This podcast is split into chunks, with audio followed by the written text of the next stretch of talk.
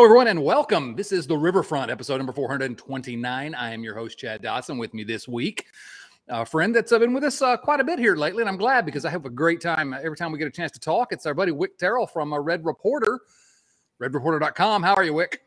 I'm good. I'm good. Thanks. Uh, you know, we've gotten a chance to watch some good pitching and uh, not watch the team get buried before the game even starts um, which happened a lot early on this year. So it's kind of settled into um, a fun little time to watch the Reds play. And um, if you can ignore the bullpen and just look at who they're getting back, it's uh, it's been good. So I'm good. Uh, I'm always better when I'm watching baseball that doesn't make me want to rip my hair out, and at least it hasn't been so much of that of late and we will talk about the bullpen a little bit, but I think that's a good point. Ah. You know? Sorry, I know we have to, we have to do it, but um, it's a good point, which is that okay, they started you know three and seventy one on the season. It was it was a tough start. It was, not ideal, and so um, but since then, you know, they're not the best team in the league, but they're competitive generally day in and day out. And maybe it's just our lowered expectations, but I don't know. You know, I, I have fun watching them most days. Even when this lineup sometimes looks hideous, just like garbage. But you got some guys that are, uh, you know, uh, overperforming maybe, but uh, and and a bunch of fun guys, except for one maybe the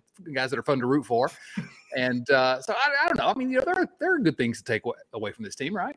Yeah, there certainly are. You know, it's it's you know not to not to get too morbid and go back on uh, on how things used to be, but this was always one of those seasons where you looked up and realized that there were a lot of players that were kind of on the cusp of making their big league debuts that you were pretty hopeful about, and uh, it was going to be a bridge season regardless of what the Reds chose to do and which direction they chose to go, uh, because there are a lot of guys whose contracts are running down and whatnot. You know, uh, uh back before we found out exactly how frugal the ownership was going to be, it was one of those things where you hoped that they would transition it slowly, you know, and they'd start the season and see where Hunter Greene fit in and how ready he actually was, and see if Nick Lodolo could stay healthy, which he hasn't, which is fine because you'd have a Wade Miley around, or you have somebody else to help pick up those pieces, and then you kind of gradually disassociate yourself with a Miley or a Sonny Gray if Graham Ashcraft popped up or Hunter Greene was there you do that gradually and you turn it over. You don't cut and run and then see what's left. And um, so we missed that little bridge period. And that bridge period was three and 20, whatever the hell it was to start.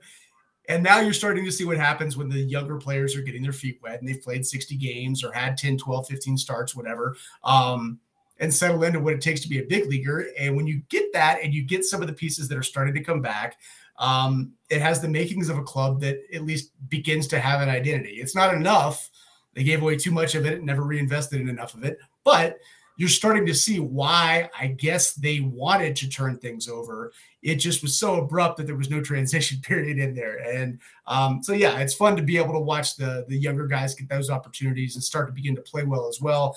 Funny to get the chance to watch some of the guys who hadn't had opportunities to really play every day for other teams also that are getting bigger chances because of all of the turmoil and turnover with the Reds, and seeing some of those guys take off also. Um, so, yeah.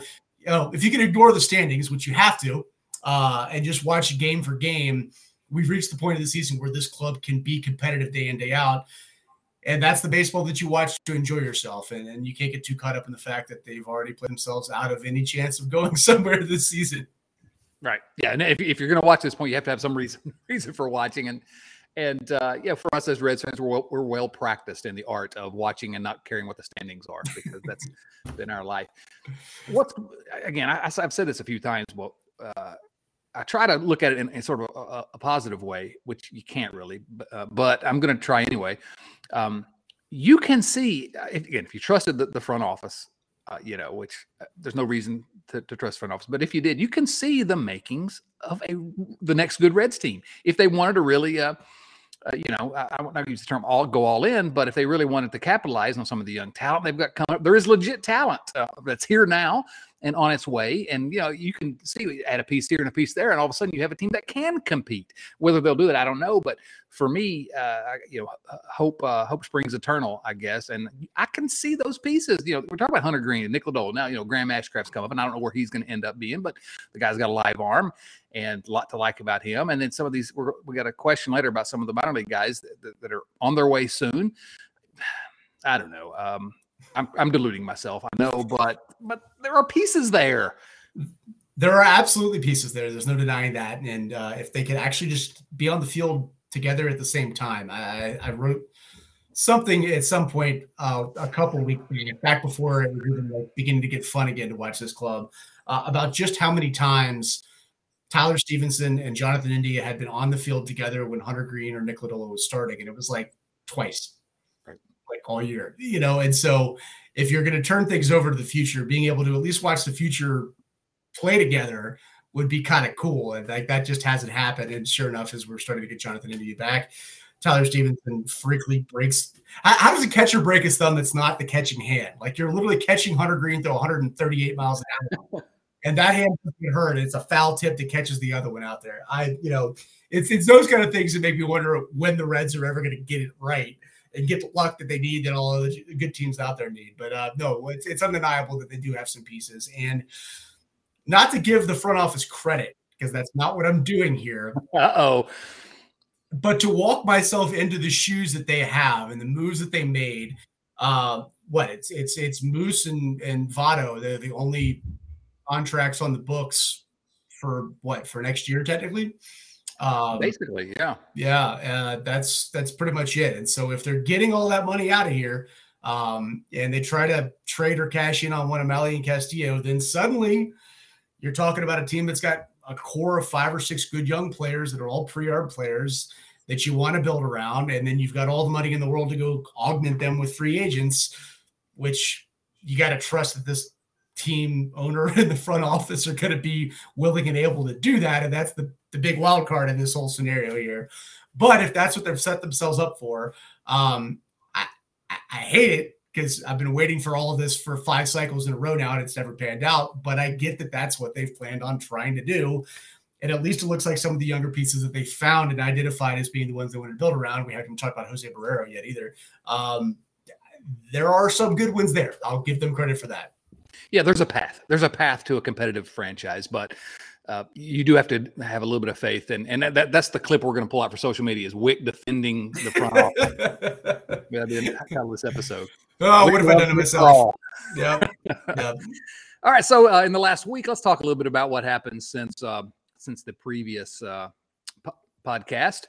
Uh, the Reds, of course, uh, split a series at home with the uh, with the Diamondbacks, and then went on the road, lost two of three, in kind of uh, brutal fashion to uh, the Cardinals, and then of course one, two of three, and in what should have been a sweep at Arizona. So the Reds broke even since last week.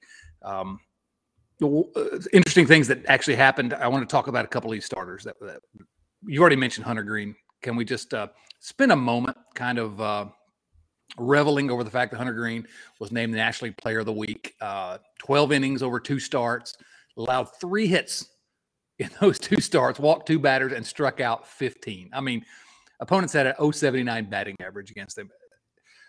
I, you know, I feel like I, am using hyperbole every time I talk about Hunter Greene. And I constantly get people dropping my mentions talking about what is his ERA. And let's, let's see, what is his ERA at this point? Let's, so five, five ten. Five point one zero. Five ten. The best. I have my homework over here. He's the most ta- talented pitcher I, have ever seen in a Reds uniform. I just, um, I'm blown away by what he's done. I, I'm completely overwhelmed. He's throwing 104, 105 miles an hour on a rebuilt elbow. Uh, he's 22 years old. And as I think I mentioned the last time I was on here, he and Matt McLain were born on the exact same day. Matt McLain in double A, striking out 30% of the time. Hunter Greene on the big league mound, winning player of the week awards. Um, all of that and he got that award and had that success because of his slider, which wasn't even a pitch that he really had until post Tommy John uh, surgery and recovery. So to see that it's not just oh this kid's a one trick pony who figured out how to throw the ball 105 miles an hour, but he's getting better as a pitcher and working his way through this and noticing that fastballs work at big league level if you can keep the hitter from knowing when it's coming. Um, and when you've got a good one and you've got a good secondary pitch, suddenly they're up there guessing. And when they're guessing, you're winning. And that's what he's done. And it's it's tremendous to think about that for any pitcher at any level. Um, and the fact that he's doing it at age 22, this briefly into his young career, um, it's it's tremendous. And I agree. He's he's got all of the arm talent in the world, but that aside, it's more impressive to me to watch him learn how to attack better and better and better every single way out there. And you know, we we've we've, we've talked about the uh, uh, the actual pitcher himself as we should, um, but the fact that Derek Johnson is getting a chance to work with him, the fact, and we'll talk about Tyler Mahle here in, in a minute as well, but the fact that what Mahle said about working with uh, Aramis Garcia and how well he called his brilliant game out there. We talked about Tyler Stephenson developing as this this young catcher of the future. Um, it really does seem like there's a very good uh, uh, support system in place for Greene to develop the way that he is.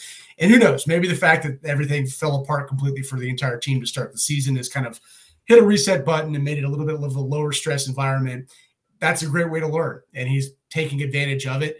Um, but it's undeniable that every single time I'm going out of my way to watch the Cincinnati Reds play baseball, it's when he's on the mound every fifth day at this point. I, you know, I feel like I, I, I, repeat myself on this, but it's the thing that amazes me the most about this. Not not his talent, not just that fastball, but how he has been able to kind of kind of shift the strategy and learn. And we're watching him in real time learn how to be a, a, a major league, uh, an elite major league pitcher. You yeah. know, he's uh, uh he's switched up his his pitch usage. He's um he's been using his fastball best fastball makes it baseball. He's using it less. Um, he's you know a couple different looks of that slider. Um, he's not throwing a changeup to a, a, single right-handed batter all season, but uh, still finding success despite that. It's just watching him. It's it's like in real time watching his. Uh, you know, I'm playing uh, uh, MLB the Show or something, and his ratings are going up after every game. You know, it's, it's and he's and he's he's. I don't think I've watched him nibble once. Right he's given up home runs. He led the National League in, in, home runs allowed to like his first six starts or whatever. But he's not nibbling. He's attacking every hitter. And I think the fact that he realized that he wanted to attack every hitter and couldn't just do it with a fastball because they were crushing it, that's helped this slider come in. Because it's not like, oh, well, I'm going to keep throwing the fastball. I'm just going to try to eke over three inches and try to put it on the outside of the zone and see if they'll chase. No, he's attacking them with a different pitch and he's staying on the front foot. And that's that's a mentality thing. And like you can have all the arm talent in the world, but if you don't have that concept of how to use it, uh, he's got it. And it's it's yeah. been it's been super, super cool. No doubt about it. Well, you mentioned Matt McLain, and you know, McLain's the uh, UCLA shortstop. Reds drafted in the first round in uh, 2021, and uh, you know he's in Double A right now. He's at Double A uh, Chattanooga, and yeah, you know, I don't know, struggle is not really the right word, but uh, not hitting as well as he did at the lower levels. But he's just fine. He's in he's in Double A. Uh, you know, he at age 22, and that he, he can still be a, a really good major league player. I, am still high. I, there are there are issues he has to work through. I'm still really high on Matt McLain.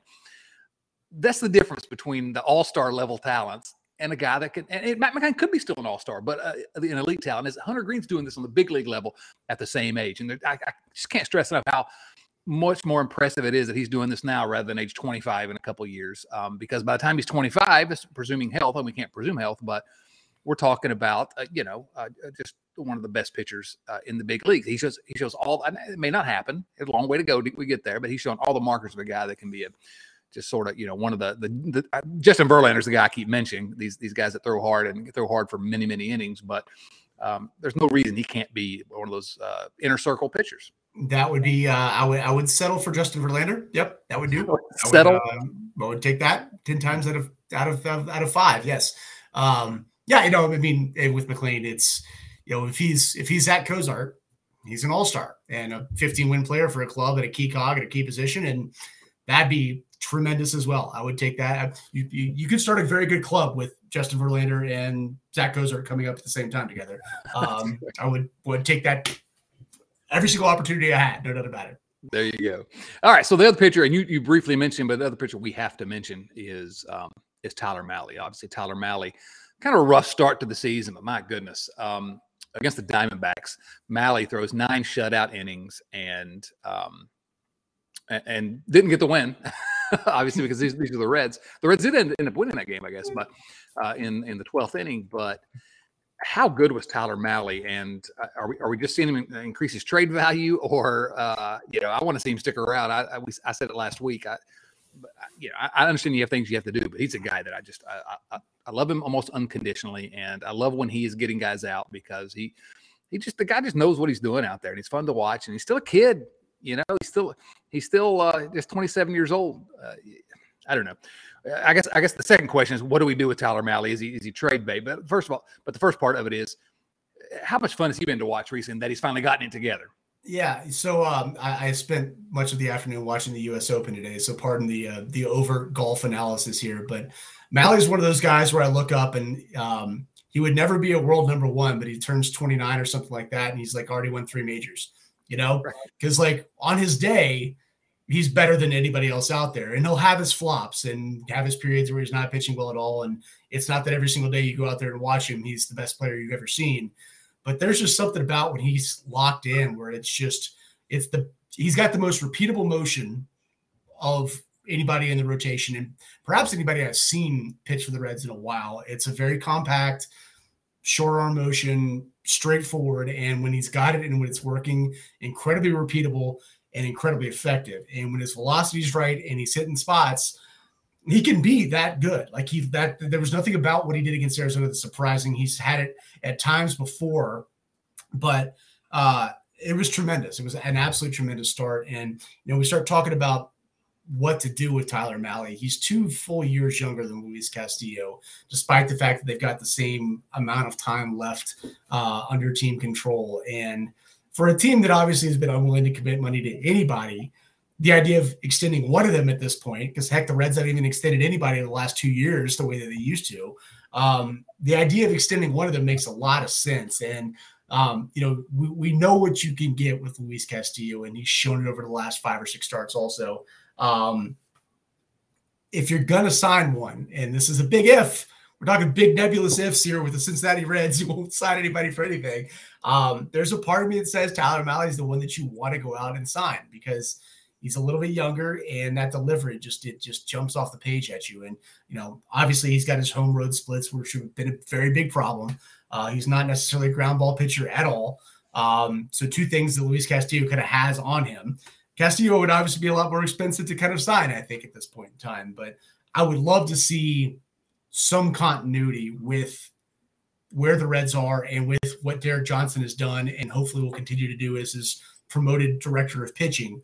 I think Mahle's that guy where you look up and say, if we can get him for, you know, six years and it takes 90, 100 million bucks, like that's what you do. And you build around the known quantity of Tyler Mahle at the top of your rotation. And, uh, you know, I, I don't, I don't know if the Reds are going to do that. It, it, makes sense from a baseball perspective, but the Reds don't make sense from a baseball perspective. So, so I don't know anymore. But that's that. That's what I would be pursuing right now if I was if I was the Reds. And and I say that acknowledging that that means that I just talked myself into saying you have to trade Luis Castillo because I don't foresee them keeping both of these guys. Right. And that's a very tough pill to swallow. But I do think that Mahle's got enough talent to warrant it. I really do.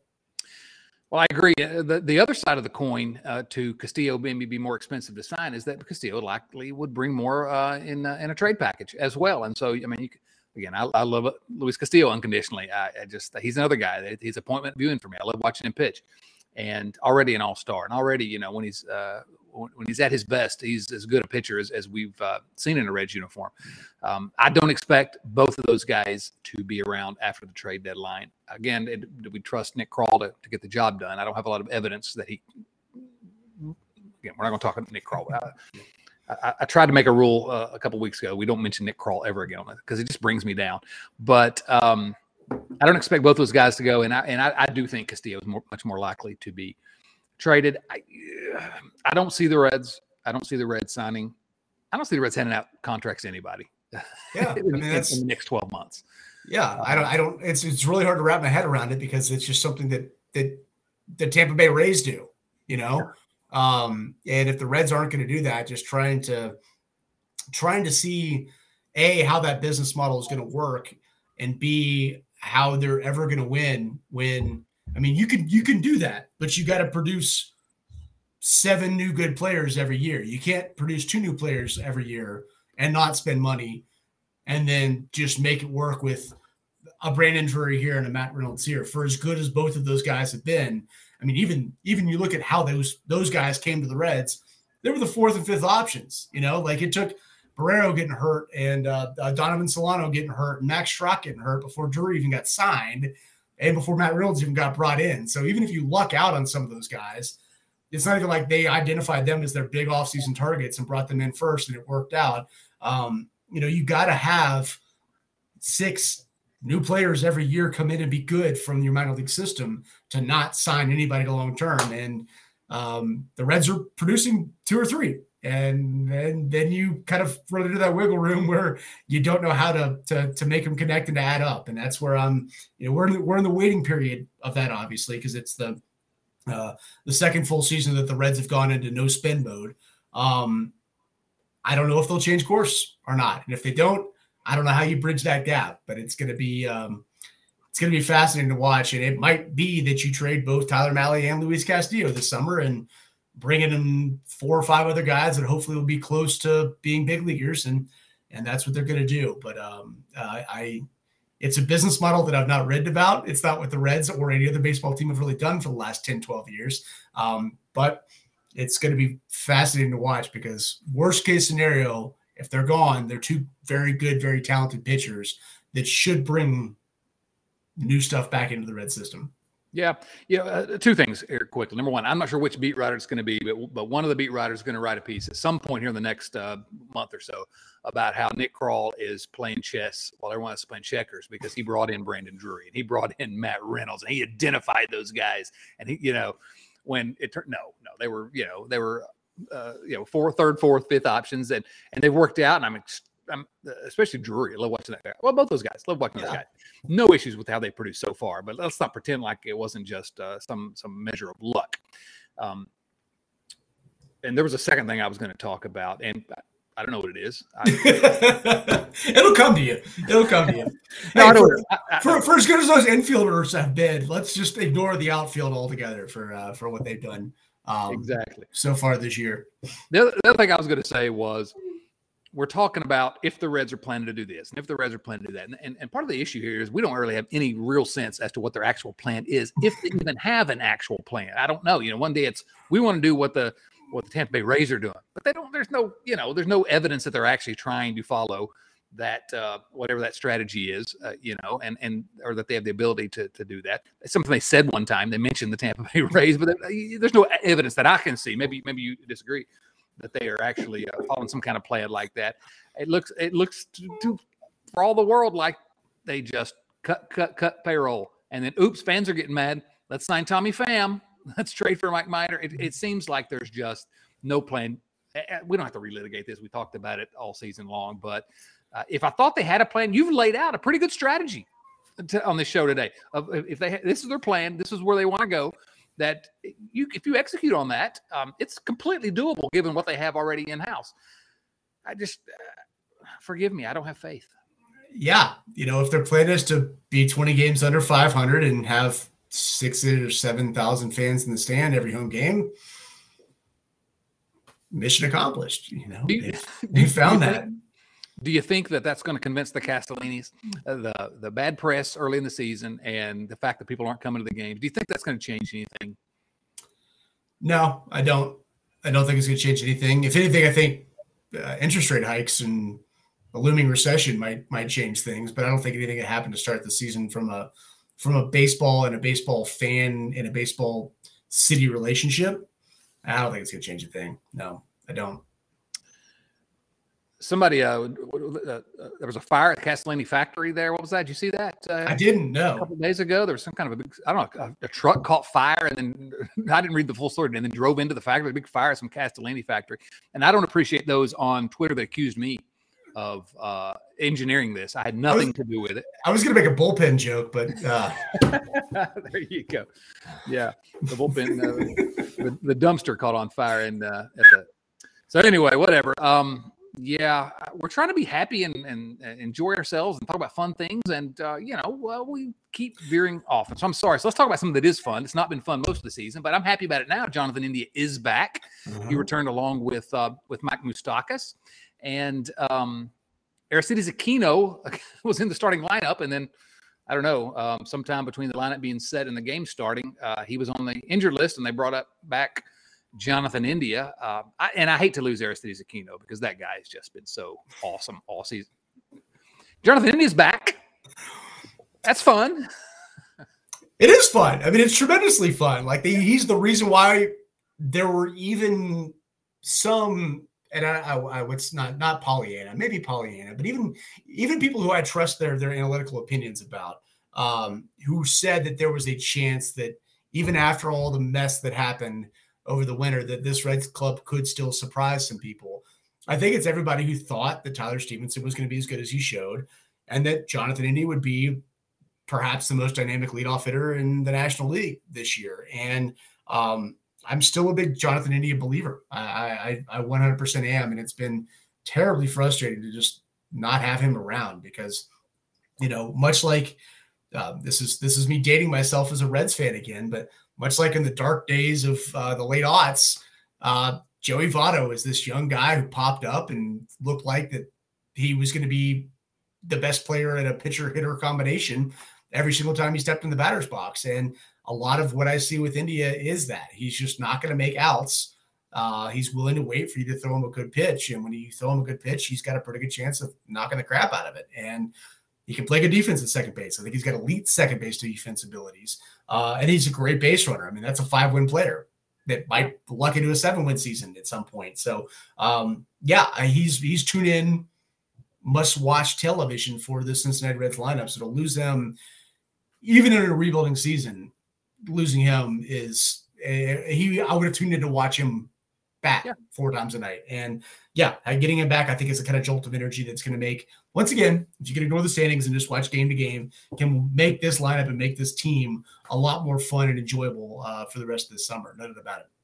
Yeah, the Reds. I mean, certainly the Reds have been unlucky with the injuries. Uh, they had more injuries than anyone in baseball up to this point, and of course, they were the team that was least uh, capable of withstanding injuries because they they were very poorly a very poorly constructed roster, no depth, and so they couldn't afford it in in in uh, at any rate. But uh, like you said, you could squint your eyes and kind of see a team with Tyler Stevens, and Tyler Stevens has been when he's been healthy exactly what we all said. I think mm-hmm. Tyler Stevens can be. Those of us that were big t- on, on, Tyler Stevens, yeah. he was everything uh, that you could have asked for. Um, that guy's just been he's he's tremendous.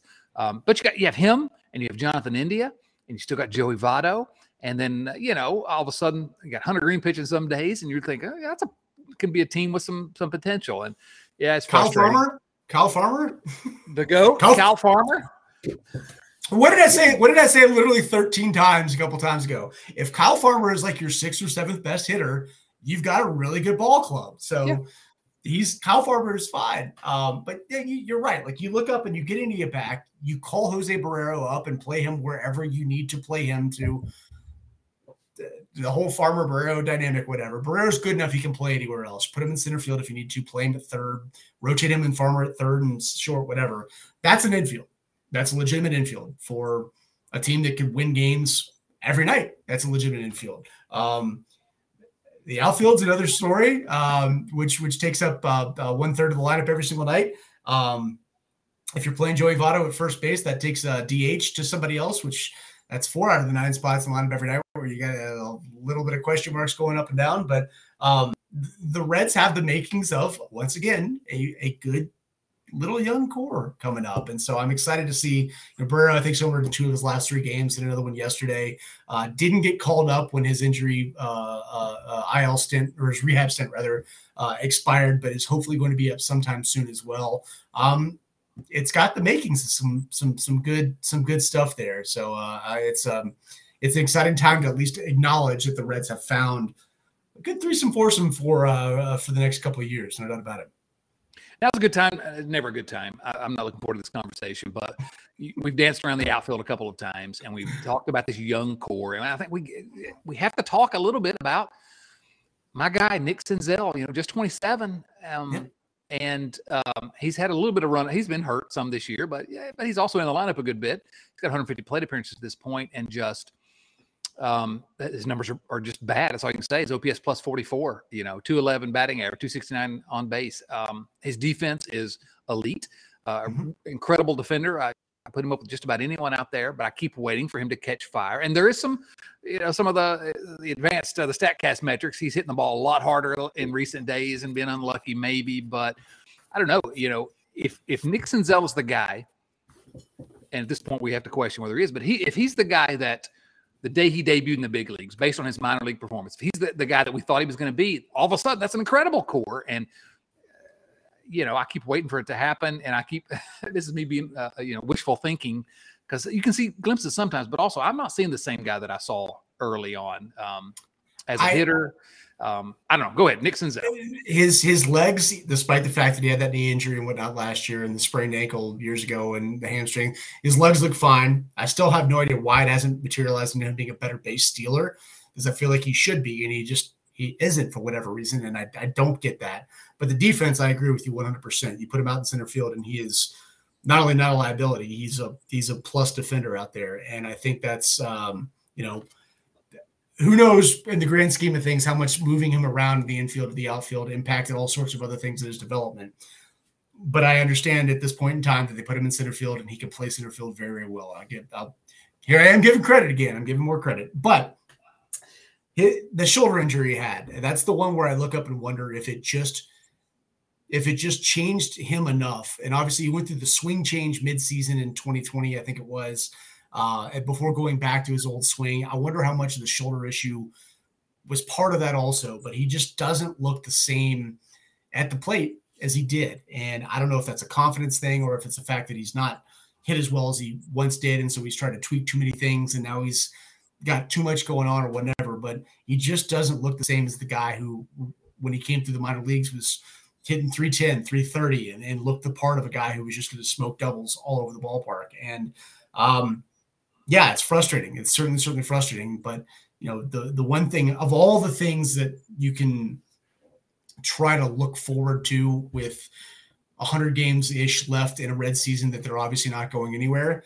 If he can stay healthy and get four plate appearances a night and finally get to 500, 550 plate appearances this year and get the opportunity, at least for himself, to figure out what he needs to work on and get that experience of playing more than three days in a row before you hurt something, have to sit for three days we'll find out a lot about him. He'll find out a lot about him, and I think the Reds will find out a lot about him because I think there's still a whole lot of unknown there because it just hasn't come in any sort of long enough stretch to where anybody would ever get comfortable in the batter's box, and and that's been eminently frustrating. I'm sure it's been frustrating for him. You know, it's not been yeah. not been freak injury stuff. It's been surgeries. It's been shoulder surgeries and knee surgeries and vertigo and COVID and everything else. So um, hopefully if nothing else goes right for the Reds this year, I hope they get enough out of him to where you can see that he's an everyday baseball player again and build off it going forward.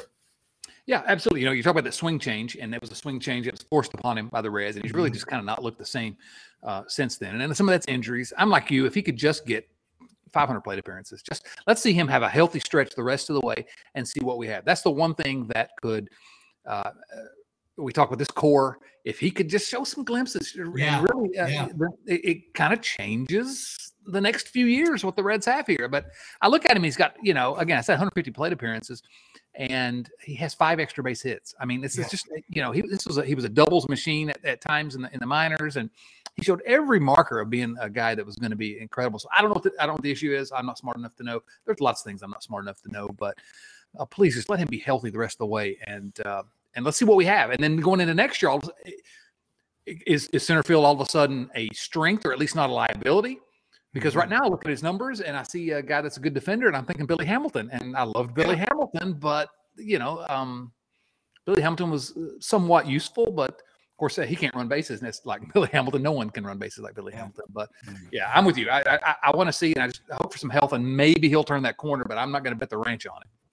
And that's I will give David Bell some credit though. Um, here I am giving credit again.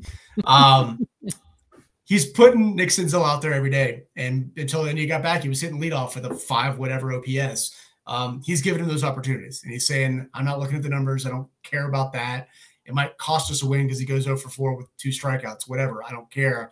He needs reps. He needs the confidence. He needs knowing that we've got his back, and this is his opportunity to go out there and figure it out. So he's getting that chance. If he stays healthy, he's going to get that chance. And at 27, it's not young anymore. It's definitely not young anymore. Tyler Mahle's 27, and we're talking about his free agency and trading him.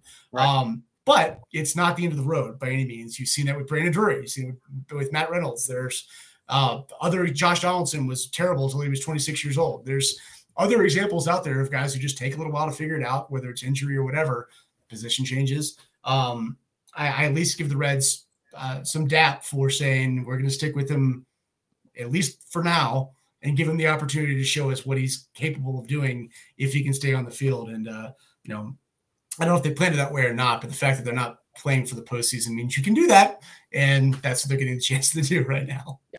I need you to go on uh, Twitter right now and post. Uh, I apologize. Uh, you do not, under any circumstances, have to give David Bell credit. Drill tweet. You've seen that one. Uh, you, know. Uh, you don't have to oh, hand God. it. You don't have to hand got, it to. You don't have to hand it to him. You do not have to hand it to him under any circumstances. No, you know. Oh, um, this actually uh, as bad as things have gone for Nick Senzel, And again, we're not talking about Brandon Larson. We're talking about a guy that has a legit pedigree. You know that, mm-hmm. that, you know we're not talking about Paul Householder here for the for the older generation. We're talking about a guy that was a legit. I mean, he was one of the top prospects in all of baseball uh, when he when he debuted, and the Reds uh, played games with him. But as bad as it's been for Nick Senzel since he got to the Reds in so many ways, service time games and the injuries and everything, there's actually probably not a better spot for him in all of baseball for this year than the Cincinnati Reds because this outfield's bad. He has to play. And so he's if he's healthy, he will be in the lineup pretty much every day the rest of the way. And so um, you know, it, this is his opportunity. You're right. He's not young. 27 is not young. Uh, for for a guy, it, it's it's. I said it was young early for Tyler Mahle, but Tyler Mahle's a guy that has shown success at the big league level. For a guy that's not showing any success, it's a time when you start thinking, this guy's not going to be a big leaguer. And so, but a, you don't you don't you have to look too much further than Nixon's on the outfield though to see that Tyler Naquin, former first round draft pick, just couldn't stay healthy, couldn't work on it well enough in Cleveland. Came to Cincinnati, they gave him the chance, and when he's healthy, he's produced. Albert Almora, same situation. First round pick came up, looked good. The more playing time he got, didn't look quite as good. Had some injuries, whatever. But you look at him now, and you know I don't think the path that he's shown so far this year is really going to stick around. But you know he's got two definitive big league caliber skills, and that's going to keep him employed in the big leagues for a while. If he gets more opportunities at the plate, which the Reds are giving him, maybe he'll evolve into something. So two guys that are very much on the same arc that Senzel has put himself on that have found ways to be legitimate big league contributors and and, and be good baseball players. And um, you know, they're not the kind of the California Kyle Farmer argument where if Tyler Naquin and Albert Almora are your fifth or sixth best players, you're not going anywhere. But if they're on your roster, you can still be a very good team. Nick Senzel's already at that point because his defense and his base running, not his base stealing, but his base running are good enough right. legitimate skills. If he can just find a way to stay healthy enough to get the bat to come around, um, he's got the ability to be more than that for sure. And it's um, yeah, I agree with you. It's a it's a good spot for all of those guys this year to be in um, if they could just all stay healthy and, and get the opportunity to do it together, that'd be super, super cool too, right? yeah, exactly. Right. It'd be fun. It'd be fun. Yeah. If Senzel could just get, the, you know, he's demonstrated on base uh, skills his entire career. If he just mm-hmm. get on base at a decent clip and play good defense, and that, that's a guy that's useful in the big leagues. He may not be the superstar that we were hoping when he first got here, but that doesn't mean he can't be a useful big and can have an actual career yeah. um, on, on, on a real big league team at some point. Um, Imagine right. that yeah, I know, right? So, uh, other news for the week: um, Nick Lodolo out on a uh, on a rehab assignment. That's that's something, I guess. Uh, hurry back. Lodolo's another guy that you know um, injuries, injuries, injuries. When I when he's been on the mound though, uh, he's looked like a rookie pitcher, but he's also looked like a guy that can be a guy. that, that that's real analysis right there. He, he's a guy that can can be a guy, but you know what I mean. Yeah, no, he's got great stuff for sure. And you know, part of me not to not to accuse the people running the Reds of, uh, of the, the, chicanery or anything, but he's had so few innings on his arm uh, the last couple years with no 2020 and what 50 innings total in 2021 uh, with blisters and, and the like. You almost wonder if they're just being very kid glovesy with him because they were like, "You're going to throw 100 innings this year if everything goes right, and that's it."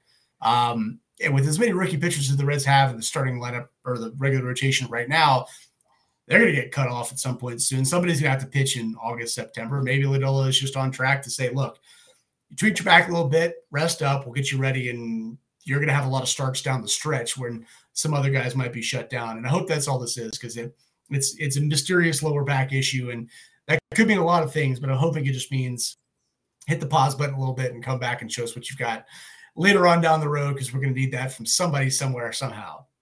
Yeah, not and uh, you know what we took. You, you, mentioned the word chicanery, which I encourage. You should use the word chicanery as often and shenanigans as often as you want on the show. It's it's encouraged, but I don't have a problem with it. Yeah, you know, I mean, he he, he wasn't going to pitch the entire season anyway.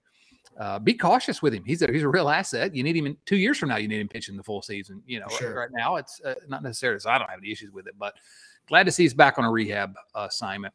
Um, before we get to some questions, uh, there's one last thing that we really kind of need to talk about. Uh, we don't want to, but we have to talk about this bullpen.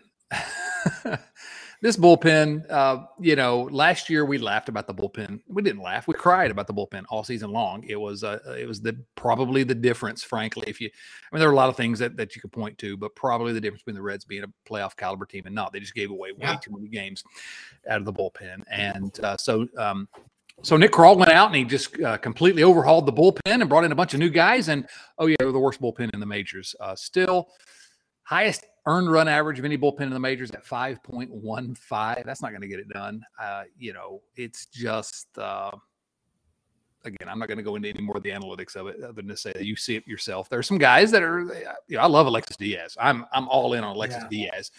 Um, Jeffrey Hoffman has all of a sudden become somewhat dependable out of nowhere. Jeffrey, don't call me Jeff Hoffman. Uh, but this bullpen is just a disaster day in and day out. And uh, yeah, I, I, don't know. Um, I don't know what really. That's probably all that needs to be said. But I'm going to ask you to say even more words about this disastrous bullpen. Uh, so a couple minutes ago, when I was talking about making a bullpen joke, when you talked about a truck catching fire, um, yeah, I mean it's it's been terrible. Uh, you know, as much as the injuries have impacted so much of the rest of the roster, hasn't really impacted the bullpen so much. It's just been underperformance. You know, like Justin Wilson obviously is is out, and that's frustrating. But he was profiled to be the the lefty, and no much more than that. So it's not like you can even pin a whole lot of that on him. It's just been a bunch of guys that were in-house guys that got here and pitched in AAA and looked like they had some live arms, and the front office just said they're cheap. Throw them all up in the big league bullpen and see what happens. And it hadn't worked. You know, Ryan Hendrix didn't work. Art Warren's not working.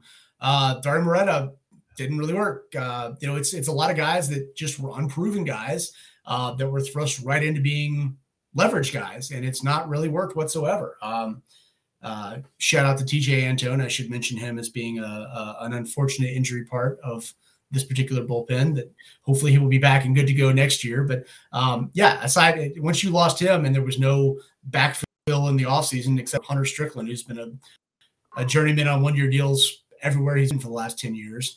Um, it's hard to really expect them to be a whole lot better than they've been, to be honest. And that's the that's the frustrating part is that I watch these bullpen disasters and I'm like, I didn't think he was going to be good before he showed me he wasn't very good. So it's not even that disappointing. It's just it just it's it was the writing was on the wall and now we're we're still writing on the wall. And that's uh you know it's frustrating, but you look at what happened in St. Louis and um, you know, it's it, it I didn't even walk away from that game feeling disappointed. I was like, Hunter Greene was excellent.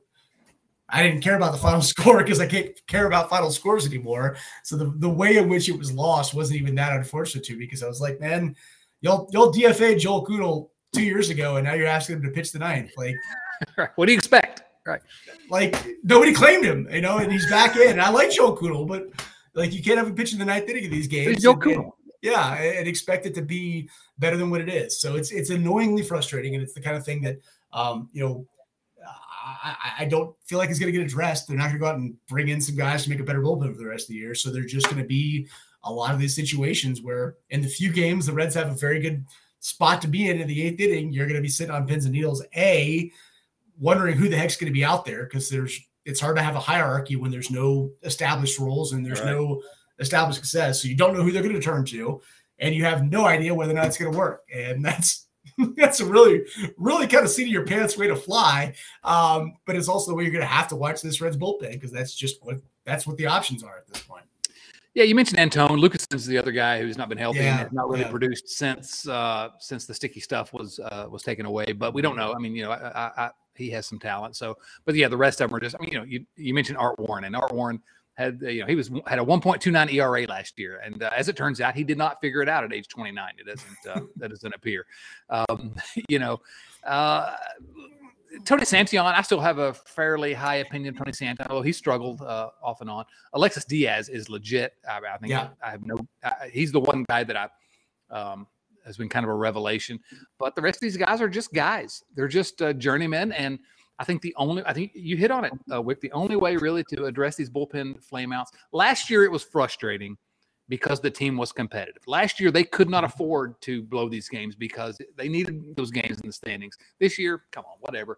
Just like roll your eyes and say they did it again. But Hunter Greene pitched seven good innings, and you know, uh, boy, uh, uh, Tyler Stephenson looked great behind the plate tonight, and uh, it, it's the only way to follow this team, I think. There, there are two ways to hide a very good bullpen, or very bad bullpen, rather. Uh, one is to get seven innings, or in Todd Mallet's case, nine innings out of your starter. Um, the other case is to never score enough wins to have a lead, and then you never have to have a bullpen come in and blow a game. So, um, you know, I prefer the former, and fortunately, Right, we've gotten some of that over the last uh, last couple weeks. But uh, for a while, there there were there were a lot of bullpen implosions this year. Last year, we they were we were excited about the team. The team had the lead, and all of a sudden, boom, it's gone. You're like, ah. This year, they don't have enough leads to really get frustrated about it. So it's uh, you know, it's the, the the way the bullpen was addressed. If you look at everything that the Reds did this entire winter, the biggest giveaway that they cared not about this entire season was the fact that they did nothing for the bullpen whatsoever. Yeah. And I don't know, it's it is what it is. You can't really get too frustrated about it, you know. Right. They it's just new guys. It's just different names, but they didn't really didn't really address the, the issues. Now I got a, a, trivia uh, or not a trivia question, but pop quiz for you. Wick. This is the most unfair pop quiz we've ever had here. So oh I'll god, ahead of time. But I'm going to give you a stat line of a Major League Baseball relief pitcher. Okay, he's, he's thrown in 24 games already this season. He's four and zero with a 1.37 ERA. His ERA plus, if you if you care about that number for relievers, which is kind of it really is ridiculous for relievers, but his ERA plus is 294. Um, struck out uh, basically a batter an inning out of the bullpen and has been dominant lights out. Do you have any idea who I'm talking about? I'll narrow so, it down and give you a team if you if, if you don't have any ideas. I'm, I'm running through all of the uh, former Reds relievers that have been cast aside and signed with other teams for very very low fees or traded away. Like You're this the right got. This has got Dylan Floro written all over it, but I don't think it's Dylan Floro. Not, but um, yeah, it's probably not. Cool. It's probably not Tanner Rainey because I know he's walked enough guys where it can't be 1.37 at this point. Who am I missing? That's not Matt Wisler. all right, here, here's here's your hint. He pitched for the Reds last year in the bullpen through an almost equal number of. Uh, he, he had 25 games for the Reds last year with a 6.38 ERA in last year's disastrous bullpen. Next, true, next. The- uh, I'll give you one more hint if you want it. This is not going to really help you, maybe, but he's 26 years old. No, oh God. Um, just tell me. I'm not going to get it. And it's going to kick me in the, the shins when you tell me. Cionel Perez. Remember that guy? Was, yeah. With Baltimore. Yeah. With Baltimore. Yeah. He's been basically lights out for Baltimore. The Baltimore the Baltimore Orioles have a much better record than the Cincinnati Reds this year, too. Yeah. Oh, I forgot about Cionel. That's right. You just you just said something that I don't think I ever want to hear. The Baltimore Orioles have a much better record than the Cincinnati Reds because that's one of the few organizations that's run uh, even worse than the Reds. But at least that family is infighting about trying to get control of the team. So at least yeah. somebody there is like, this can't happen anymore. We got to take charge. So that's uh that's admirable. But so you know, Perez, dare, yes, dare to dream that uh, we have something like that in Cincinnati. But uh, yeah, I don't know. Cionel Perez was a disaster last year. C and L. When he's on the mound, you see an L. You see an L. Yes. Yeah. So, all right. Anyway, uh, let's. We got a few, not not many, but a few uh, viewer mail questions that um, let's go ahead and dive into those if you're okay. Yeah. That, uh, Wick. These viewer mail questions come from our friends at Patreon.com/slash Riverfront Cincy. By the way, if you're not subscribed at uh, at Patreon, first of all, go do it because you need to give me all your dollars. Oh, wait a minute, I'm not supposed to say that out loud. Oh man. Um, You're supposed to give Chad all of your dollars. There we go.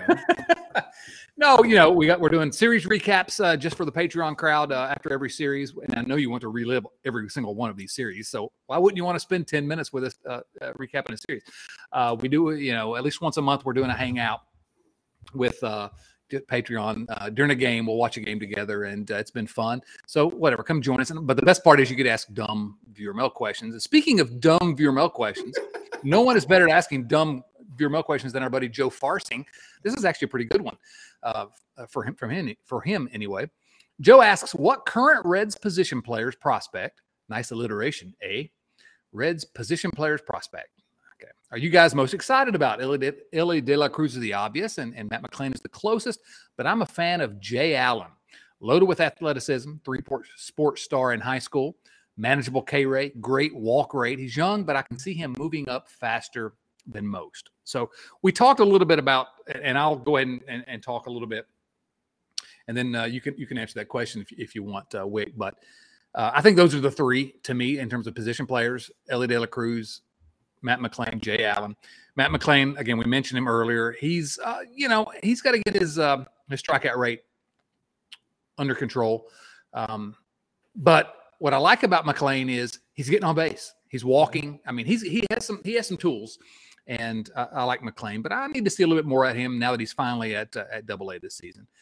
Uh, Jay Allen, we haven't talked about him much here on um, on the show. Jay Allen, of course, was the uh, drafted by the Reds, 30th overall in 2021 uh, out of high school, and he is right now at low A, um, and he's uh, you know mm, not hitting great so far through 50 games at Daytona, but this guy is. Uh, I agree. He, he he'll walk. serious, serious, serious walk tool. I mean, this guy gets on base, and he evidently has some power that we're not seeing yet this year, but that, uh, that looks really good. Jay Allen's a really intriguing prospect, but he's so he's so young right now. You know, uh, the guy's 19 years old. I mean, you know, um, so I, am not sure quite what to make make of him yet. My favorite, I, I, if you want to say Jay Allen, uh, Joe, I'm I'm with you. I can deal with that. But man, I just love Elly De La Cruz. I just absolutely adore Elly De La Cruz. He's at uh, at High A at Dayton right now and mashing the baseball, just absolutely mashing the baseball. Um, and and light tower power. He has 12 home runs, six triples in 51 games. Uh, I mean, uh, he's the most exciting Reds prospect in some ways that I've seen in a long time. Mm-hmm.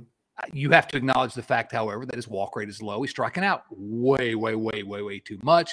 Although, as our buddy Doug Gray said on uh, noted on on Twitter today, he's walked in the last four games. So maybe he's learned how to walk in the last four games. Of course, he had one walk in the 19 games as Doug before this stretch, but he's walked in four straight games. I don't know. Elly De La Cruz has some faults, uh, but my goodness, the light tower power and the athleticism, the speed. He's just he's that type of guy that makes me want to watch baseball. So um, I like all those guys, but uh, I don't think. And maybe you have some other uh, some other uh, position player prospect that you want to mention, but those are the guys that I like. Yeah, um, De La Cruz is what stole like he stole 18 bases already this year as well. Um, it's crazy. High real plays a shortstop at six five. Like he's he's incredible. He's absolutely incredible. And yes, there's the chance that it just it falls apart in the upper minors and it doesn't ever get any further than this. That doesn't do anything to diminish the fact that you should appreciate the heck out of what he's doing at his age at Dayton right now. That Dayton club is stacked with talent. And I say that because I'm a big Allan Cerda guy. Um, yes. And he, for all of the tools that Ellie has, Cerda's got different ones. Um, for sure, he's not an infielder. He's not a glove first guy. He's got a good glove. He's got a great arm. He's got the ability to cover center field uh, admirably at this point, 22 years old, 383 on base percentage, uh, 35 walks in 52 games, I believe. Uh, and while he does have some swing and miss stuff and does have some some low average whatnot, I don't think I don't really treat him as a low contact guy. Uh, he's a very patient guy who loves getting into those make or break counts where he knows which pitch is coming. That's going to be the make or break pitch. He loves those three two counts and he gets deep in accounts because of it. And as a result, he walks a lot. He does have some strikeouts, but it's not so many that I'm worried about it. And his power is. Ab- absolutely real. It's so real. And so um, uh, the idea of uh, your classic power hitting corner outfielder, especially given the frustrating aspects about the current Reds outfield, I look up at him and I say, okay, man, if if if things break right for him, um, I think he's got an opportunity to be a very, very, very good player. Um, he's the kind of guy where if you get a little bit of batted ball luck and suddenly his numbers just take off. And I think a lot more people would pay attention to him at that point in time. And his numbers are good right now. Don't get me wrong. He's slugging 490 and 380 on base percentage. And, and as I mentioned, the ability to play great defensive outfield as well. That's the kind of prospect that I look up and I'm like, yeah, I'm going to keep watching him and pay attention to him going forward. So, um, yeah, that's watch the Dayton Dragons. If you're in the Cincinnati area, you're frustrated with team ownership, whatever. I get that. Make that quick drive up to Dayton and go watch this team play because they are stacked and fun and electric. You know, they're not going to grind games out and win two nothing. They're going to put on a show up there. So go check them out. Absolutely. The only guy that I, I might want to mention, just because I don't know, I, um, he's still so young. He's still at Daytona, but still so young that um, I can hope is the Reds' uh, number one pick back in uh, what was it, 2020? I think Austin Hendrick at, at, a high school. You know, he literally just turned 21 yesterday. Uh, so uh, but and, he, and he got bumped up to Dayton though. He's up in oh. Dayton, like he's in that outfield with Allan Cerda behind De Cruz. Oh, did he get? Bu- you're right. He did get yeah. bumped up. So like that's that's what I'm talking about. Go to Dayton. Go to Dayton to watch that team play because that team is shock full of guys who have more talent than the entire rest of the Reds minor leagues combined. That's a club that is on their day is going to put on an absolute absolute show. Yeah, and, and if you like the long ball, some people like the long ball. Hendricks is right with those other guys, uh, with Cerda and, and De La Cruz in terms yeah. of just light tower power. Yeah. So, um, all right, we need to have a uh, riverfront get together at uh, at Dayton. Um, Dayton's always a fun place to go watch a game, but certainly uh, now. Good question, Joe. I'm surprised to actually say good question by Joe. um, jo- another Joe, Joey Gaditza, our resident Canadian here at the riverfront, says, "Hey guys, any of you uh, follow the CFL?" If not, you sh- if not, you should. The CFL. I don't know what that is. That like a kind of a sports league? Is that what uh, is that? Uh, I, the, I don't know what that is. The Grey Cup. the Grey uh, Cup. Canadian, six teams named the Rough Riders. Uh, yeah, the Cal- Calgary Stampede. Um, so I grew up a Kentucky football fan, uh, and for the longest time, oh, none boy, of I'm none, sorry. Yikes! None of them, none of them made it to the NFL, but they all ended up in the CFL. So uh, I, that's where I got to follow some of the guys that I grew up with. So yes, there's a there's a Calgary Stampede and a Grey Cup. That's what I uh, got. there you go. Um, Warren Moon for for people yeah. of my generation. Warren Moon was a great NFL quarterback with Houston Oilers, who's got got his start in the the CS, the Canadian Football League, by the way. Um, Did you say Houston Oilers? What are those? exactly. It used to be a team. Sweet helmets. I love the, the that team. Um, the CFL. I know a guy that played in the CFL. I guess that's something. Um, he played uh, college football here in the states and got his chance in the CFL and played very briefly there. Oh, and his son played in the NBA. That's basketball this year, actually. So that's a different story. But um, that's all I know about the CFL. Sorry, Joey. Uh, I don't understand Canada. That's like a different country or something. I, I don't really understand how that works. Except for the World Cup, apparently. So, yeah. Ah, there you go. Cincinnati didn't get a World Cup uh, hosting uh, I didn't expect they would, you know, Cincinnati, but Denver oh, did, Denver, did Denver get one? Nope, Kansas City. It's the closest we got. Yeah. Speaking, speaking of deep, speaking of the Oilers, defunct franchises, I got my old Denver Bears shirt on here. The uh, the old old Triple A uh, Denver baseball club that was uh, defunct. I think they ended up moving to New Orleans and being the um, the Zephyrs. The New Orleans Zephyrs were originally the Denver Bears. So, but weren't they owned? Maybe I'm misremembering from my research. Weren't they owned by Bob Howsam at one point? I think you're right. I think yeah. you're absolutely right. Yeah, they were general manager famed Bob Howsam. Yeah, yeah, I think you're right. Uh, yeah, that, that I think I'm actually I'm like 97 percent sure that's right. Yeah. Yeah. So, um, yeah. How come the uh, the Rockies? Why, why weren't they just the Denver Bears? That would have been uh, much better. I don't know. Right. they um, wouldn't have been any better, but the name would have been better. Yeah. exactly. Exactly. All right. So, next question comes from our buddy Woo the Reds. You know Woo the Reds uh, from Twitter, who refuses to let us know his uh, his real name. I've told him he can come on the show if he'll just uh, reveal his real name, and he won't do it. Um, Woo the Reds has a question I think was probably designed to uh, hit you in the sweet spot, Wick. This was this was this was a, a Wick question. The question is uh, involves five words. That's all five words. Pizza. Discuss in great detail. So here's my thing. I think they should make it 10 strikeouts instead of 11 strikeouts because LaRosa's really should be giving away pizza far more often than they are. And I'll I'll give credit to the bullpen, despite their struggles, they do strike guys out. Um, and it's been good for all parties involved if you're a big fan of uh, whatever La pizza is, which I haven't had in far too long now that I'm saying that. So um, if you're in Denver, uh, Blue Pan Pizza, uh, Detroit style, just down the road from my house over on 12th and Madison. Tremendous, nice, fluffy crust. Um, if you're more of the uh, the New York style, there's Enzo's End up on Colfax, tremendous pizza as well. Um, Atomic Cowboy and Fat Sully's have like the pies that are so big. They don't make the small pies. If you get a whole pie, it's just the, the one big one. You know, if you're you're catching a cab home from the bar at the end of the night, you got to put it in the trunk because you're not fitting in the back door. That kind of pizza. Um, yeah, that's probably all the pizza talk I should get into right now. So. and if you follow Wick on Twitter, and as you well go on for days. yeah, yeah, a lot of pizza content. It's great pizza content. So I've got a couple of pizza related questions here. Number one, for a pizza enthusiast, is it uh, verboten to uh, to refer to it as za?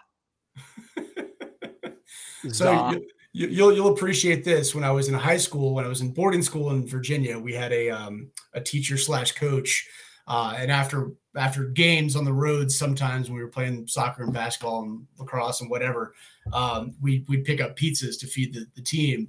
And uh, our, our coach, our coach Sherman, would always refer to, to, to two people to a za, two people to a za. And I just thought it was like the dumbest thing I've ever heard before in my life. So um, I I don't have a aside from that, I don't have a visceral reaction to it, but every time I hear it, I just I picture Coach Sherm just in her ear. Two people do a za.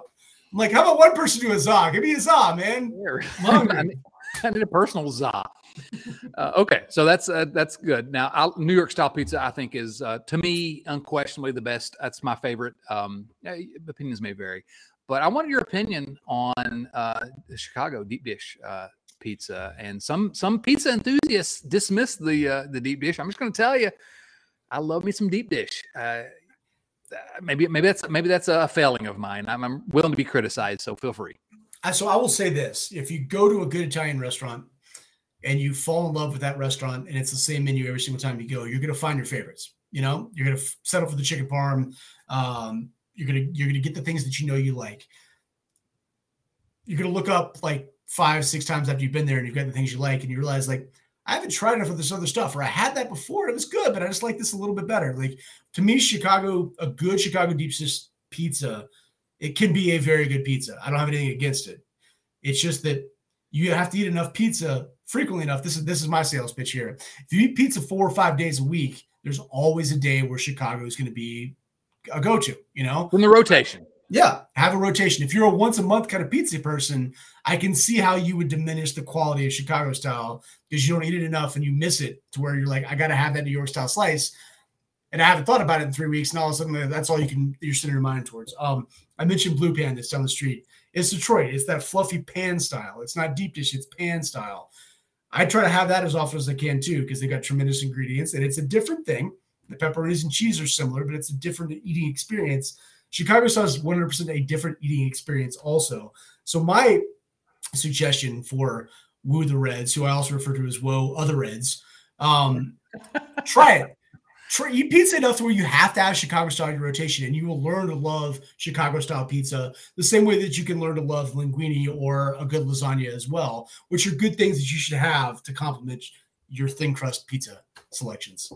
I love it. The, only, yeah. the final uh, statement I'll make is just um, a few years ago, I guess it was 2018, um, the only time I've ever been to Italy. And, uh, you know, they have pizza in Italy.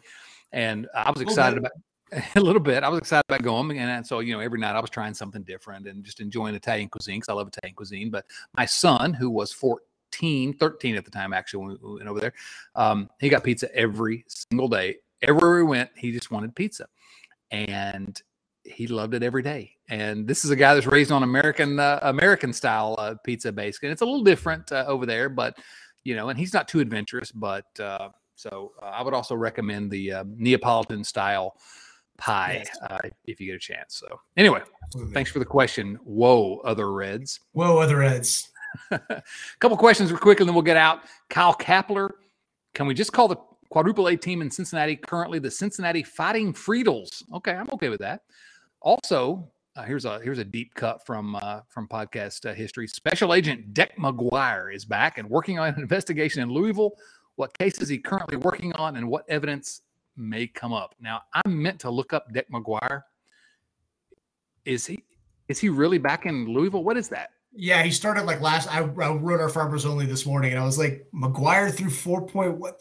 That can't be Deck McGuire. It's got to be Deck McGuire. It is Deck McGuire. Yeah. So. Oh my goodness, we made so many jokes about you know uh, he, he's a he's a character in a you know some film noir from 1951. That was in the Korean League. He was in what's the CPBL? There was a point in time where the Chinese Reds League. the Reds had more first round picks of the Toronto Blue Jays on their roster than the Toronto Blue Jays did, and it was I'm I'm trying to remember it was Asher Wojciechowski, uh, it was Deck McGuire, and there was somebody else. It was a third one.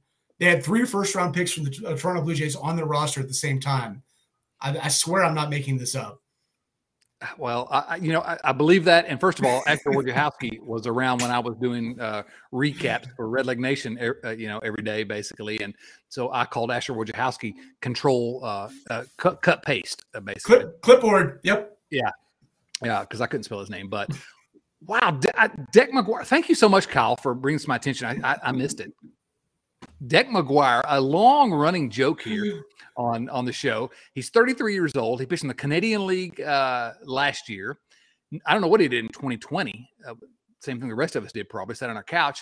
And then uh, the Korean League in 2019, and he's back in Louisville. And oh my goodness, Special Agent Deck McGuire uh, has opened up his his uh, his uh, you know investigations firm in Louisville again, and he's back. Inspector Deck. Yep. Yeah. he's the case he's working on, Kyle, is uh, something to do with Corky Miller, I think, since it's Louisville. I don't know. uh, all right, here's the last question. And this is one that uh, is interesting to me. It's something I talk about this time of year every year because I'm still an uh, unrequited romantic when it comes to the All Star game. Charlie Browning, Charlie, don't call me Tom Browning, asked with Tyler Stephenson out, who's going to represent the Reds at the All Star game? If it were up to me, we'd recall Buck Farmer and send him. Uh, why not Joseph Daniel Votto? How about the Drury Flurry? I'm not sure what that means, but I like it. Who will we send? And so this is a question that we talk about uh, quite a bit. Uh, my brother and I, when we talk about, yeah, because I love the all the All Star game. I think probably if I'm if I'm taking bets on who's the Reds All Star right now, it's probably Brandon Drury. And I, those these are words that I just said out loud. What do you think? You got any thoughts on who's the Red All Star Reds All Star is going to be?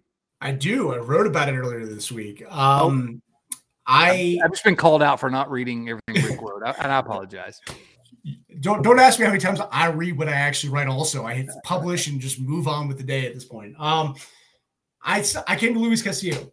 Uh, you know, he's pitched well enough in the last couple starts where I think the fact that he started the season a little bit slow and obviously late, um, it's going to get pushed to the wayside when we roll into uh, late June and he's got a 293 ERA and he's Luis Castillo. Um, so I think he's going to be that guy for the Reds. Whether or not he actually pitches in the game because of how the Starks line up and whatever, who knows? There seemingly are 35 replacements every single year for the All Star game this year.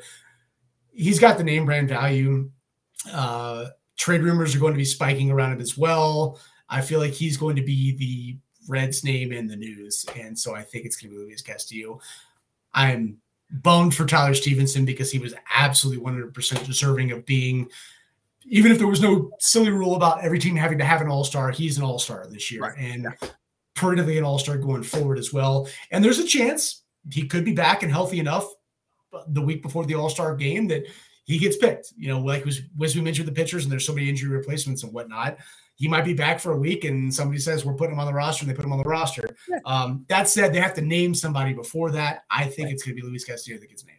That's good. Yeah. No, you've actually uh, given me. Uh, I'm heartened by the thought that he might get be one of those late injury replacements if, if he's back because Tyler Stephenson, you know, just on a kind of a, uh, it's something we talked about last week with Carlos Guevara. Just in terms of how your career is, the career, your narrative around your career just making All Star team is a big deal, and he was absolutely going to make make the All Star team yeah. this year. And um, and so I, I'm bummed for him as well.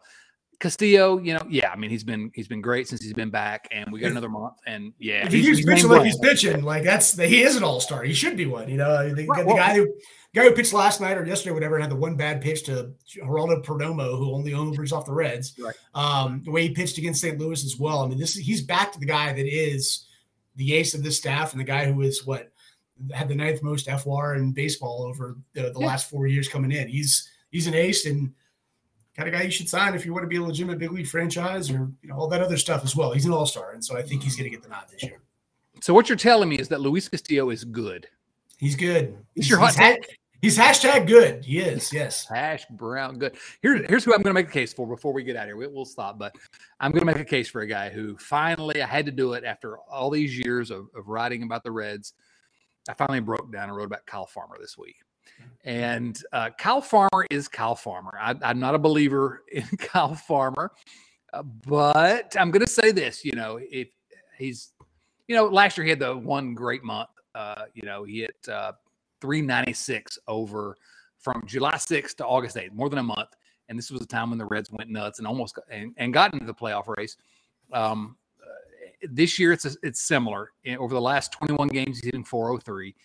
Uh, go two more weeks hitting like this, and all of a sudden, you know, people are going to say Kyle Farmer. And I, just because I like to see, uh, some people just want to watch the world burn, and um, I want to see Kyle Farmer make an All Star team just to see how wildly overrated he is going forward. Even though I mean he's a perfectly cromulent player, he's fine, but an All Star, I don't know. But I'm really kind of hoping that that Kyle Farmer uh, gets that spot. I'd rather Luis Castillo get it because Luis Castillo is an All Star, but I don't know. Kyle Farmer, Go. I feel like if Kyle Farmer made an All Star team, it would finally put the rest calling the Homer Bailey, Matt Kemp, Yasiel Puig trade the Homer Kemp, Homer Kemp Puig trade. It would be the Kyle Farmer trade, which. Which it is. It actually is right. He's the yeah. only one who's still around from it, but it would give like, oh yeah, they, they got an All Star of that deal. It wasn't that bad. Um, you know, he's the only guy for either team that's still around.